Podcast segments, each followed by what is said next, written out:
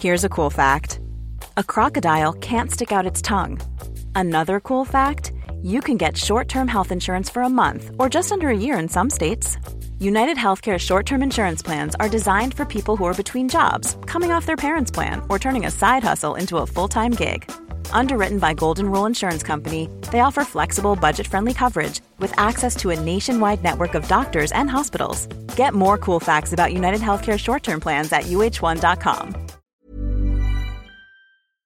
We made USAA insurance for veterans like James. When he found out how much USAA was helping members save, he said, It's time to switch. We'll help you find the right coverage at the right price. USAA. What you're made of, we're made for. Restrictions apply. Tony Media. Het is oorlog in Europa. Gaan we allemaal dood in een kernoorlog? Nee, ik denk het niet. Gaat de oorlog de wereld veranderen? Dat weet ik zeker. In samenwerking met Dagblad Trouw probeer ik met deze podcast grip te krijgen op de oorlog. Hier houd ik je wekelijks op de hoogte van de situatie in Oekraïne en Rusland. En dit gebeurde er in week 42 van de oorlog. Deze week reed voor het eerst een vrachttrein van Tashkent in Oezbekistan naar Izmir in Turkije aan de Zwarte Zee.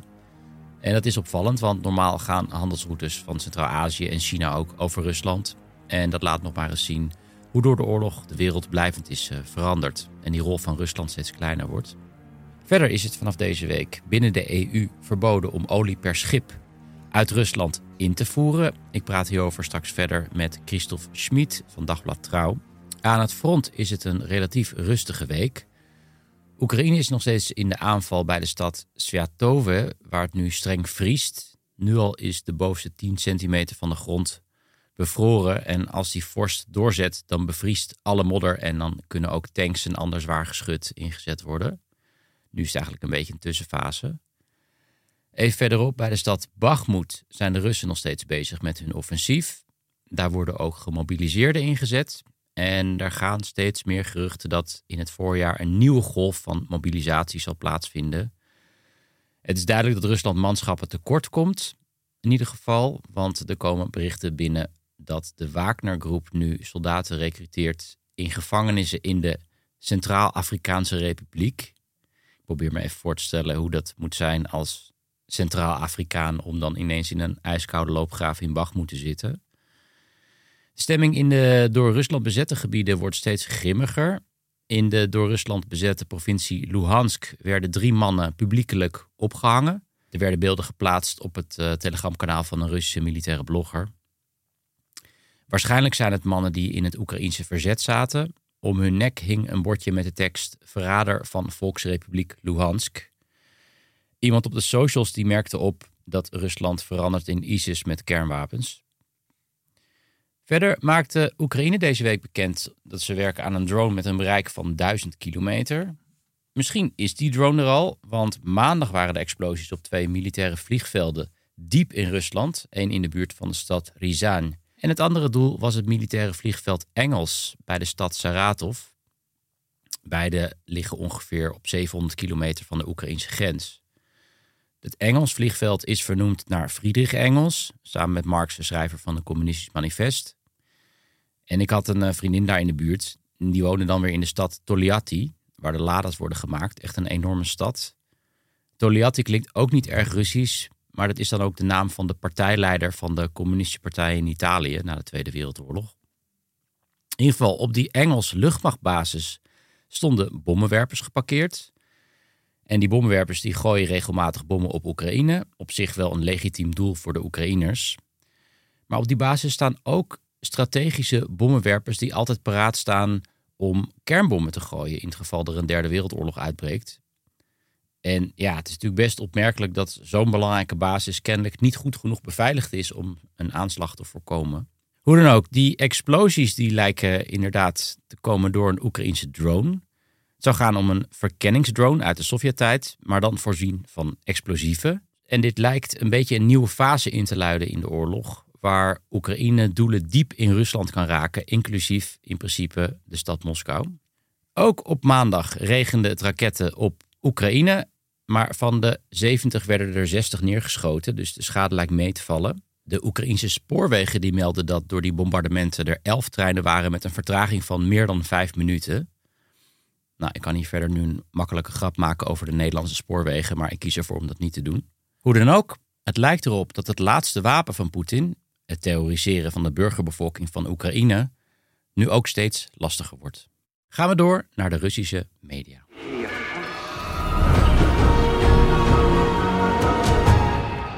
Op de Russische telegramkanalen werd woedend gereageerd op die bombardementen op de militaire vliegvelden.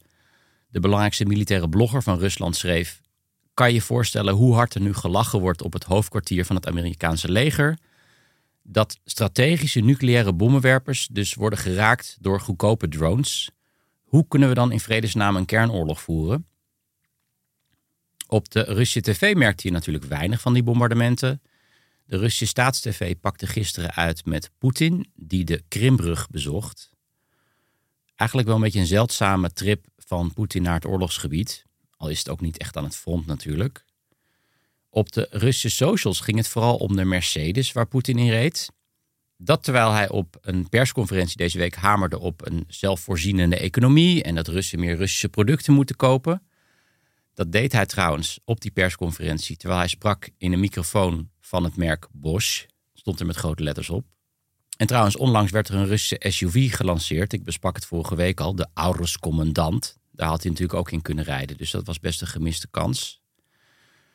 Poetin liep rond in de jas die hij ook in maart aan had. Bij het vieren van uh, acht jaar illegale annexatie van de Krim.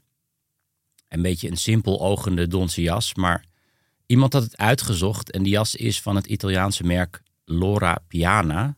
En die jas kost 3000 euro. Hoe dan ook, de meeste kijkers zullen dat allemaal niet hebben opgemerkt. Die vonden het gewoon super tof dat hun Poetin over die geweldige Krimbrug reed. Uit onderzoek van deze week blijkt dat 74% van de Russen de oorlog in de Oekraïne nog steeds steunen. Ja, dat verkopen van Russische producten dat loopt nog niet zo goed bij Vkusnatorchka. Dat is de opvolger van McDonald's.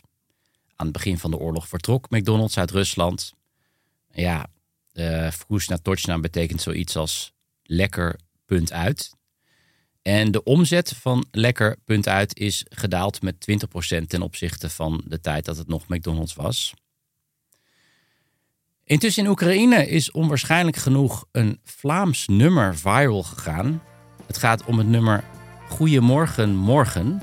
Een inzending bij het Eurovisie Songfestival uit 1971. Goeiedag. Goedemorgen, goedemorgen. Blij dat ik je weer vanmorgen zag. Goedemorgen, goedemorgen, goeiedag. Ja, het nummer ging viral vanwege de tekst van het nummer. Want in het Oekraïens en in het Russisch trouwens ook betekent goei lul.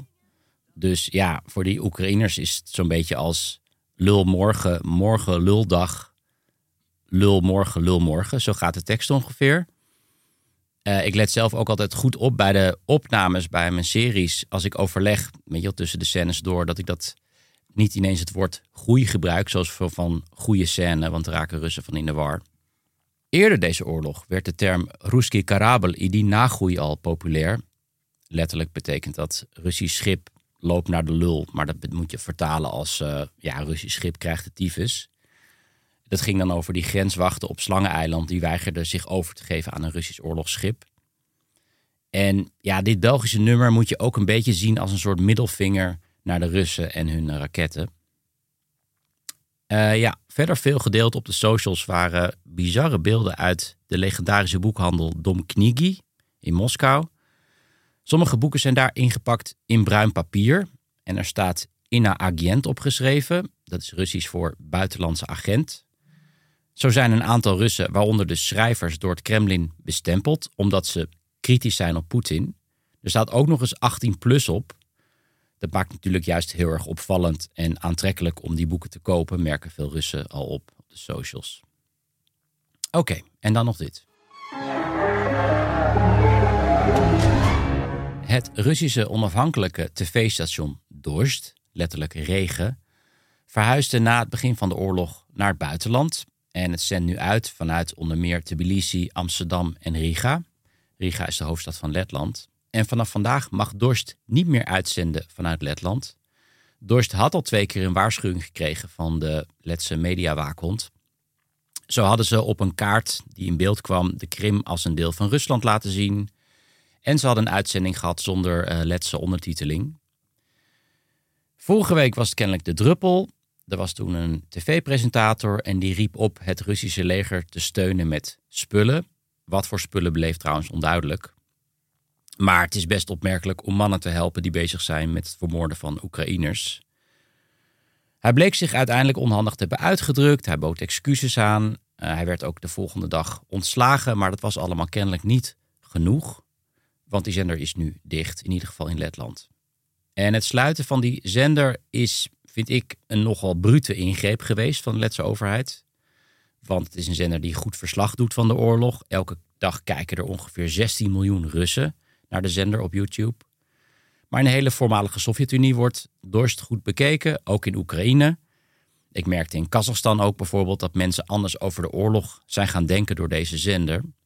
Volgens de Letse media was Dorst op het matje geroepen door de staatswaakhond om over deze incidenten te praten, maar ging het gesprek uiteindelijk niet door. Want de Russen hadden geen tolk meegenomen. Want ze gingen ervan uit dat het gesprek in het Russisch gevoerd kon worden, terwijl ze dus in Letland te gast zijn. En dit incident is denk ik een beetje symbolisch uh, en laat een soort van dieper liggend probleem zien dat al langer sluimert. Want op de oppervlakte zijn de Russische oppositie en de Russische onafhankelijke media en de landen rondom Rusland een soort natuurlijke coalitie. Want ze zijn allemaal tegen Poetin en tegen de oorlog. Maar als je dieper graaft, dan zie je een groot verschil. Heel grof gezegd voert de Russische oppositie en dus ook de Russische onafhankelijke media strijd tegen Poetin. Poetin moet weg en dan komt alles goed, is de gedachte. Terwijl de landen om Rusland heen Poetin zien als een product van Russisch imperialisme, die een oorzaak is voor oorlogen en deportaties en genocides en onderdrukking, die aan de gang al eigenlijk sinds de stichting van het Russische Rijk. En ze zijn bang dat zolang Rusland imperiale ambities heeft, die ellende nooit zal eindigen.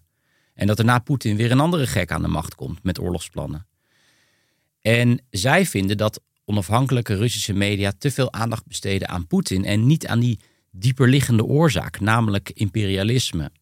En ook de dieperliggende oplossing. Volgens hun is dat de, eindelijk de echte dekolonisatie van al die voormalige Sovjet-republieken. En ooit interviewde ik Anna Politkovskaya, een geweldige, moedige en kritische journalist, die overigens haar werk met de dood moest bekopen. Zij werd vermoord door Poetins mensen in 2006. En toen ik haar interviewde, had zij net het boek Poetins Rusland geschreven. Is eigenlijk één grote tirade tegen Poetin, wat er allemaal niet deugde aan die man. Die trouwens toen nog maar vijf jaar aan de macht was, maar was toen al een hele waslijst. En in het boek ging het niet over de mensen die op Poetin stemden, die hem aan de macht hielpen. En die net als Poetin droomden of dromen van het herstel van het Sovjetrijk. En ik vroeg haar waarom ze daar niet ook kritisch naar keek. Naar die mensen en ze stond op en ze liep weg en ze weigerde verder het interview te vervolgen na zo'n vraag. En dat vond ik jammer, want met Poetin uit het raam ben je er niet. Want Rusland is pas weer gezond als dat land ophoudt te bestaan als imperiale macht en ook rekenschap aflegt aan de misdaden die zij heeft veroorzaakt. En daar zouden die Russische onafhankelijke media ook een rol in kunnen spelen. En dat zou ook sympathiek zijn voor de gastlanden waar ze nu vanuit uitzenden. Vooral Letland en Georgië, die zelf hebben geleden onder dat Sovjetbewind en eerder ook het Russische Rijk.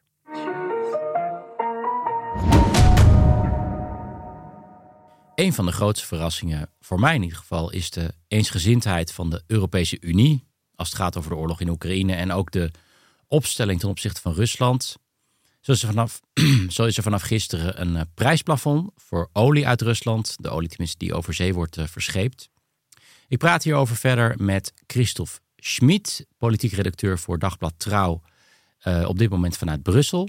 Christophe, welkom. Ja, uh, dankjewel. Christophe, kan je mij om te beginnen vertellen wat eigenlijk het doel is van het prijsplafond? Uh, de, het doel van het prijsplafond is eigenlijk om de financiering van de Russische oorlogskas af te knijpen. Mm hè, want we zijn nog steeds druk bezig met het consumeren van, van Russische fossiele brandstoffen. En daar verdient Moskou goud geld aan. Ja. Uh, wordt weliswaar minder. stap voor stap wordt dat minder, maar het is nog steeds heel veel. Dus dat prijsplafond voor olie is echt bedoeld om, om gewoon de financiering van die oorlog zoveel mogelijk te beperken. Die liggen volgens mij, het plafond ligt nu rond de 60 dollar per vat. Dus als het dan gaat stijgen, dan hebben de Europese landen afgesproken, we betalen niet meer dan die 60 dollar. Ja, nou goed, naast, naast dat prijsplafond is nog eigenlijk een veel grotere maatregel genomen door de EU, die vandaag ingaat, 5 december, uh, namelijk het, gewoon een totaal olieembargo. Er mag eigenlijk geen enkele Russische olie meer over zee de EU in. dat is een parallelle sanctie geweest, die al een paar maanden geleden is afgesproken. Oké. Uh, en dat, prijs, dat prijsplafond dat geldt eigenlijk meer voor uh, zeg maar de Russische olie die elders in de wereld wordt verhandeld. Um, maar wel, waar, wel, waar wel westerse rederijen en westerse verzekeringsmaatschappijen bij betrokken zijn. Ja, dus Russische uh, olie. Dat is eigenlijk het meest. Sorry dat onderbreek, maar Russische olie die over zee. die kan eigenlijk überhaupt niet meer over zee naar Europa toe. Dat, dat, dat is al gewoon vanwege dat embargo zo. Nou, naar Europa dus inderdaad sowieso niet. Maar als het naar elders in de wereld gaat, dan. Um, uh, daar mogen daar eigenlijk alleen westerse uh, bedrijven aan meewerken. Hè. Dan hebben we het dus ook over Amerikaanse of Australische of Japanse uh, bedrijven, want die doen ook aan dat prijsplafond mee. Mm -hmm. die mogen alleen meewerken aan dat olietransport als, die, als dat prijsplafond is gerespecteerd van 60 dollar. Oké.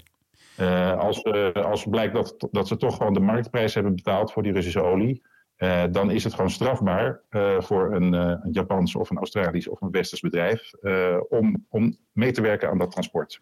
En die maatregel is vandaag in, ingegaan. daar gingen hele lange onderhandelingen aan vooraf. Kan je wat vertellen over die onderhandelingen binnen de Europese landen dus? Ja, nou, ik geloof dat de Europese Commissie aanvankelijk had voorgesteld een prijsplafond van 65 tot 70 dollar. Dat is dus hoger dan wat er uiteraard is uitgekomen. Ehm, maar met name Polen lag tot op het laatst dwars, uh, tot afgelopen vrijdag. Uh, want die wilde veel verder gaan. Die wilde Rus Rusland eigenlijk veel harder treffen. Uh, en die wilde met dat plafond diep onder de 60 dollar zakken. Mm. Litouw die zat ook op die lijn. maar uiteindelijk zijn ze op die 60 dollar uitgekomen. Want het is, ja, dit soort maatregelen moeten in Brussel nu eenmaal met unanimiteit genomen worden. dus alle landen moeten aan boord zijn. Uh, dus dan kom je automatisch toch op een soort van compromis uit. Ja, een soort van uh, klassiek, dat... klassiek Brussels akkoord. Ja. Een compromis. Het zal niet ja. anders. Want de Oekraïense president Zelensky die is hier ook eigenlijk heel ontevreden mee. Die zegt van, dit, is, dit, is veel te slap. Die 60 dollar, het moet minstens naar 30 dollar als je echt Rusland hard wil treffen. Hm. maar goed, die, die moet hier ook mee leren leven. Je hebt dus aan de ene kant Polen en Litouwen die een lagere prijs wilden. Wat zijn nou de landen die juist dan een hogere prijs wilden? Want het was uiteindelijk een compromis. Nou ja, of, uh, of ze hebben het dan vooral over Hongarije, die uh, het meest uh, Moskou gezind is. Maar of die nu echt op een hogere prijs hebben gezet in dit dossier, dat weet ik niet. Ik heb niet zoveel gehoord van Hongaarse, Hongaarse tegenstand. Okay. Maar op andere, op andere vlakken, en zeker over sancties in het algemeen tegen Rusland, is Hongarije toch al een tijdje op ramkoers met, met Brussel. Ehm, aan de ene kant zegt de regering Orbán eigenlijk constant dat die economische sancties geen zin hebben. Uh, dat je duidelijk ziet dat die oorlog uh, niet stopt. Integendeel, dat gaat maar door. Um, dus dat is veel binnenlandse retoriek vooral van, mm. van de regering Orbán. Want in Brussel stemmen ze steeds, uh, weliswaar met wat tegengesputter, maar hebben ze steeds ingestemd met, met alle sancties die tot nu toe tegen Rusland zijn genomen. Dus het is ook voor een deel retoriek voor het binnenlandse publiek. Mm Maar zij zijn wel het meest uitgesproken, uh, uh, laat ik zeggen, verstorend voor de, e EU-eenheid. Is verder niet een ander land dat uitspringt? Want Hongarije, dat, dat hoor ik vaker langskomen. Maar is er nog een ander land dat vaker tegenstribbelt? Nou ja, er werd wel, ja, als je het een beetje met, vergelijkt met de periode 2014, annexatie van de Krim. Mm -hmm. Toen waren vooral ook Italië en Cyprus, dat ja. natuurlijk veel Russen. Mm -hmm. Uh, die waren wel redelijk uh, aan, de, aan, de, aan de kant van de landen die het minst uh, Rusland hard wilden aanpakken. Maar dat hoor je eigenlijk in, sinds de oorlog uitgebroken is, hoor je dat niet zo. Okay. Ik heb weinig Italiaanse, helemaal ook zelfs de nieuwe uh, Italiaanse premier Meloni, die staat volledig achter, achter de, de Oekraïnse strijd. En uh, die uh, is niet van plan om dwars te gaan liggen in Brussel. Dus eigenlijk staat uh, Orbán er voorlopig in ieder geval alleen voor. Laten we nog even deze winter doorkomen. Ja, retorisch, retorisch zeker. Want met die Russische olie, toen daarover in juni een akkoord werd bereikt om, om dat Russische olieembargo in te stellen. Toen waren ook Tsjechië en Slowakije een beetje kritisch, want die krijgen ook nog veel Russische olie binnen via pijpleidingen. Mm maar goed, die, die blazen niet zo hoog van de toren als, uh, als Orbán. Dat, ook oh, dat, dat prijsplafond, dat, dat uh, geldt dus niet voor olie dat wat binnenkomt via de pijpleiding, als ik het goed begrijp. Dat geldt alleen voor olie over zee. Ja. Uh, Christophe, ik, ik had nog een vraag binnengekregen van een, van een luisteraar. Misschien kan je er wat mee. Niels Achterberg, die vraagt... Um, hoe heeft het EU-prijsplafond dat deze week is afgesproken invloed op Rusland? Kunnen zij de olie echt niet ergens anders kwijt als wij de prijs niet betalen? En waarom zou een ander land de olie niet voor een goede prijs kopen van Rusland en deze vervolgens aan de EU doorverkopen voor de hoofdprijs? Eigenlijk heb je het al een beetje beantwoord, maar zou je hier nog even op willen reageren? Ja, uh, uiteraard. Uh, als ik het goed begrijp, dan, dan voert de EU überhaupt geen Russische olie meer in over zee. Dus uh, volgens mij is die Russische olie vrij makkelijk herkenbaar als Russische olie. Dus dat, dat komt gewoon de EU niet meer in, ook niet via derde landen. Ja. in feite kunnen natuurlijk landen buiten de EU en buiten de G7, die kunnen afspraken maken met Rusland wat ze willen. China heeft ook al gezegd, wij gaan gewoon door met onze goede energierelatie met Rusland. Uh, dus wij trekken ons van dat prijsplafond niet aan. Dus die landen kunnen uiteraard doen wat ze willen. Uh, maar doorverkopen aan de EU, dat, uh, dat is inderdaad geen optie. Wat dan? los nog van het feit dat, je, dat je dus inderdaad een rederij of een, of een verzekeraar moet vinden die, die dat transport verzekert of begeleidt. Ja. En dat wordt dus ook een stuk moeilijker. Dat wordt een stuk lastiger. dus het ja. prijsplafond is nu voor elkaar, het is geregeld, het is ingevoerd. Staat er nog iets anders op de agenda in, in Brussel waar dan nu weer heel lang over wordt gepraat en uh, tot er een uh, compromis komt? Um, dat is een goede vraag. Het is natuurlijk in het begin van het jaar na de oorlog is het heel snel gegaan met die mhm. sancties. Uh, en toen was die, die eenheid ook heel groot binnen de mhm. EU. eigenlijk is met, dat olie, met die olieembargo zijn de eerste barsjes in die eenheid gekomen. Uh, dat was dus al in mei, eind mei, toen Hongarije uh, dwars lag. Nou, daar hebben we het over gehad. Ja. Dus eigenlijk uh, zitten ze al redelijk aan het maximaal haalbare, wat voor alle landen nog acceptabel is. Hè. Er was, een paar maanden geleden was er ook nog sprake van eventueel alle Russen uit de EU weren, ook ja. toeristen of, of gewoon burgers. Nou, dat gaat natuurlijk heel erg ver. daar was absoluut geen consensus over. De volgende stap is natuurlijk gas. Uh, maar de, de, afhankelijkheid van Russisch gas is nog steeds groot. Al is die de laatste maanden echt enorm naar beneden gekelderd. Ik geloof dat het nu nog maar 9% is. Ja. Uh, dus dat, die afhankelijkheid bouwt zichzelf een beetje af. Dus misschien als het heel makkelijk wordt om dat besluit te nemen, dan zouden ze kunnen uh, besluiten tot een gasembargo. ja.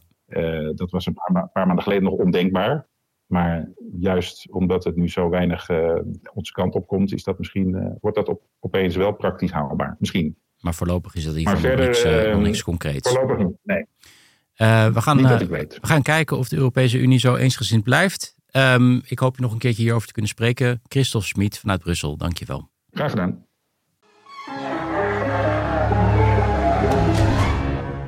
Dat was het voor deze week. Volgende week ga ik het hebben over Wit-Rusland, of moet ik misschien zeggen Belarus. Dat weet mijn gast Vanka Hummels vast wel. Ook daar speelt genoeg nu, genoeg te bespreken, maar dat is weer volgende week. Tot dan.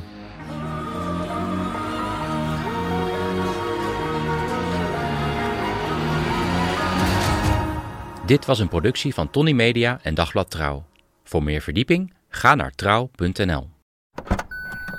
Trying to grab all the groceries in one trip?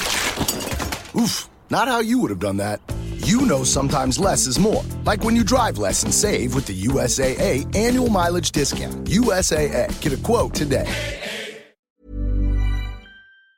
Planning for your next trip? Elevate your travel style with Quince. Quince has all the jet setting essentials you'll want for your next getaway, like European linen, premium luggage options, buttery soft Italian leather bags, and so much more and it's all priced at 50 to 80% less than similar brands. Plus, Quince only works with factories that use safe and ethical manufacturing practices. Pack your bags with high-quality essentials you'll be wearing for vacations to come with Quince. Go to quince.com/trip for free shipping and 365-day returns.